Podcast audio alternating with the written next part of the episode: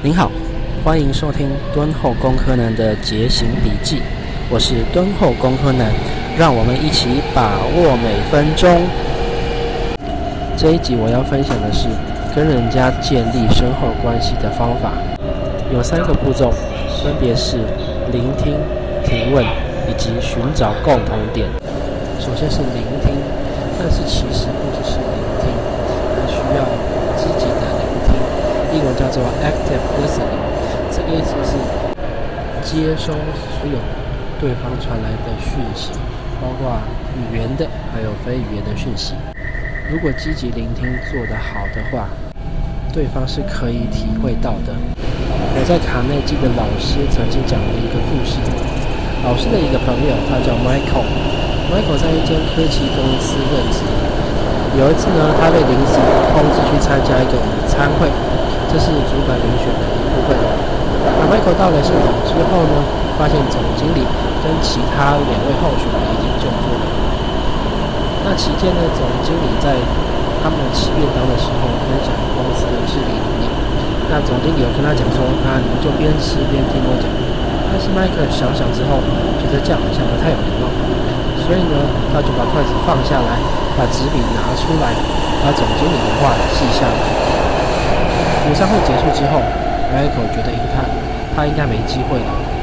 另外两位候选人在公司呢是战功彪炳，他只是去陪跑的。结果遴选结果出炉， Michael 打败两位候选人，获选为主管。后来 Michael 就跑去问总经理为什么选他，总经理呢对他说，只有你在我讲话的时候放下筷子，拿起纸笔，我觉得你很尊重我。所以啦，聆听不仅仅是静静的听别人讲话，更是一种展现尊重、认真跟投入的行为。那在这个故事里面呢， Michael 透过他的行动，放下筷子，拿起纸笔，表达对总经理的重视。所以呢，这些重视就是让他被获选为主管的决定因素。下一个步骤是提问。听到这里你一定会问，提问是要问什么呢？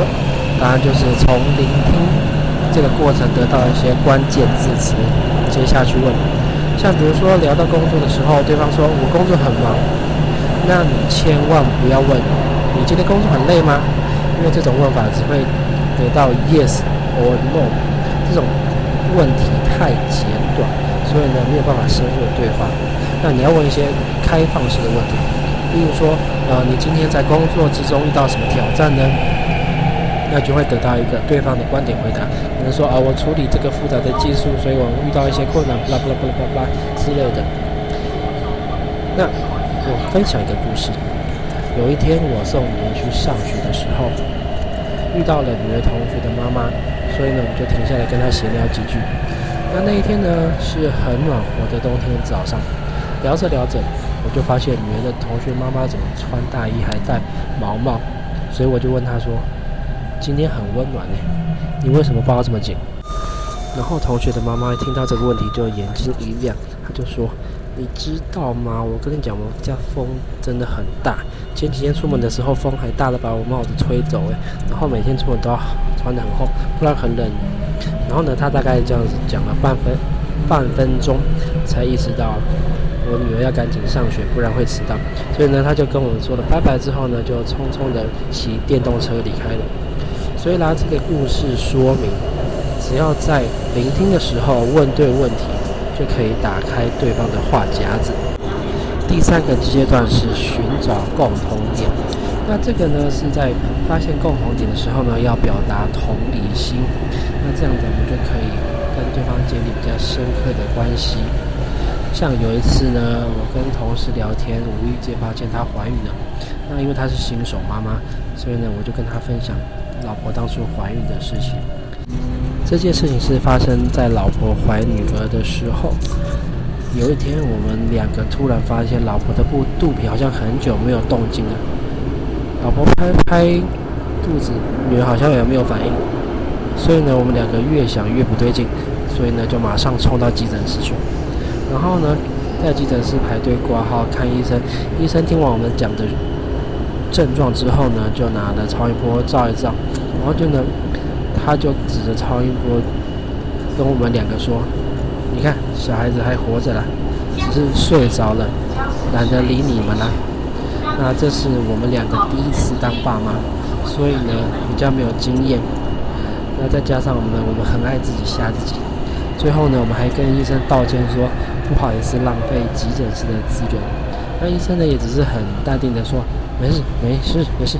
新手爸妈很常这样自己吓自己了。最后我们来总结一下，聆听、提问、寻找共同点，这个呢是建立深厚关系的关键。如果这个步骤做得好的话呢，我们可以跟任何人建立深厚的关系。好，这集的内容就到这边，我们非常想听听您的声音，所以如果您对今天的节目的内容有回馈，或是有类似经验想要分享，请在下方留言或是寄信给我们。在接下来的节目中，我们会尽量解答您留下的问题。另外，如果您觉得本集内容对您有帮助的话，也麻烦您分享给亲朋好友哟。感谢您收听敦厚工科男的节行笔记，我是敦厚工科男，让我们一起把握每分钟。我们下集再会，拜拜。